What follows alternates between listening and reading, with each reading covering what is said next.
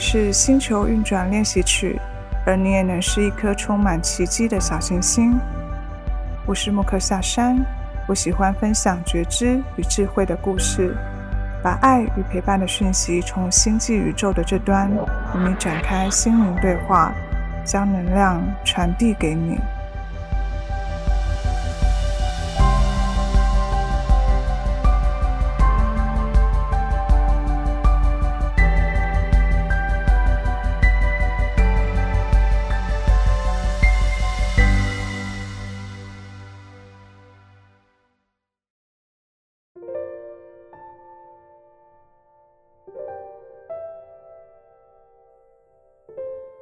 就如心理治疗大师荣格所言，所谓的孤独不是来自身边无人，感到孤独的真正原因，是因为一个人无法与他人交流，与其最要紧的感受。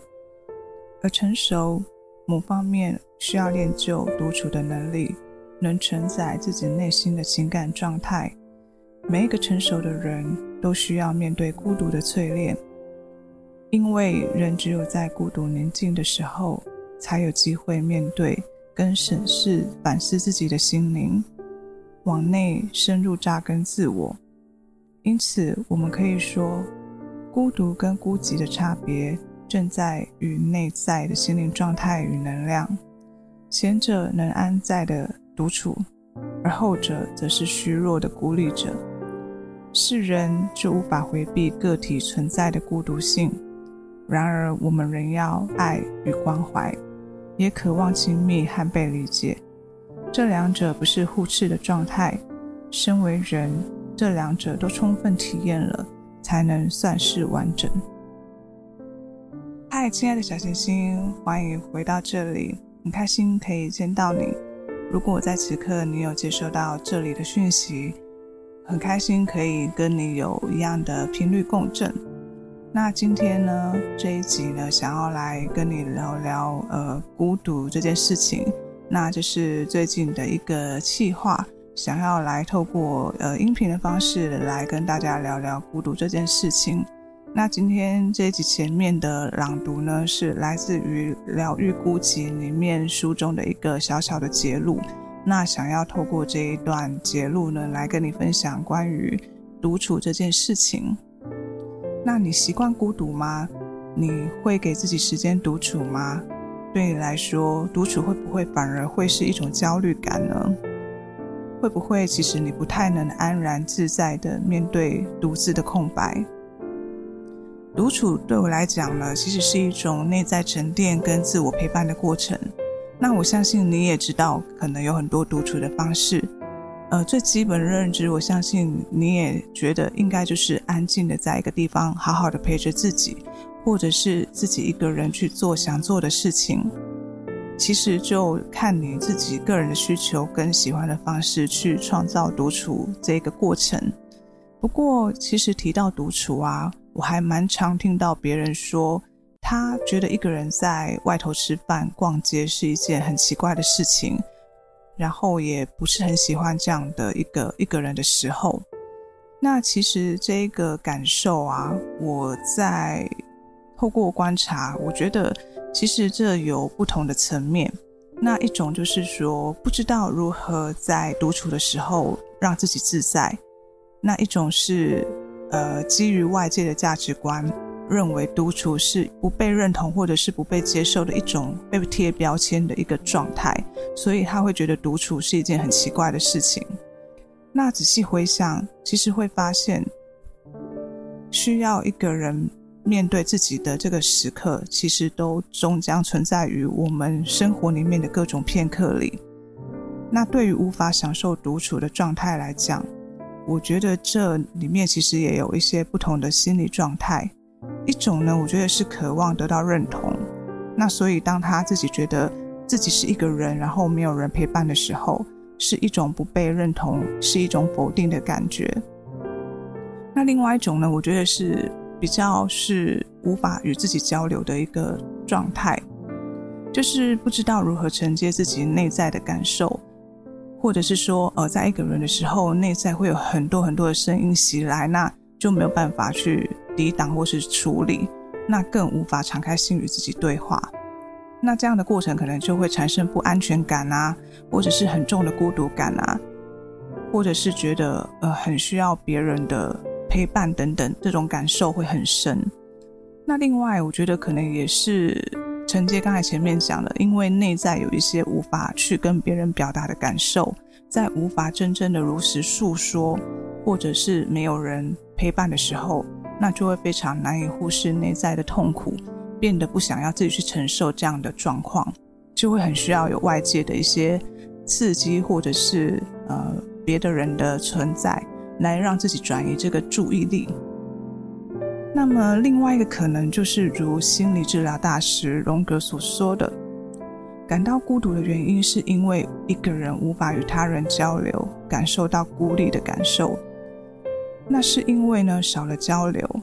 而被迫需要面对孤独的状态，需要被迫面对独处的时刻。那在这样不是很健康或者是没品质的孤独相处的方式，这种被孤立的感受，因此就引发了对于独处的痛苦跟负面的信念。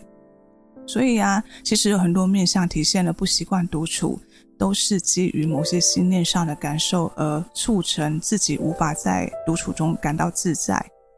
那其实这也呃显现了缺乏安全感以及对关系的不安感的想法在影响着我们。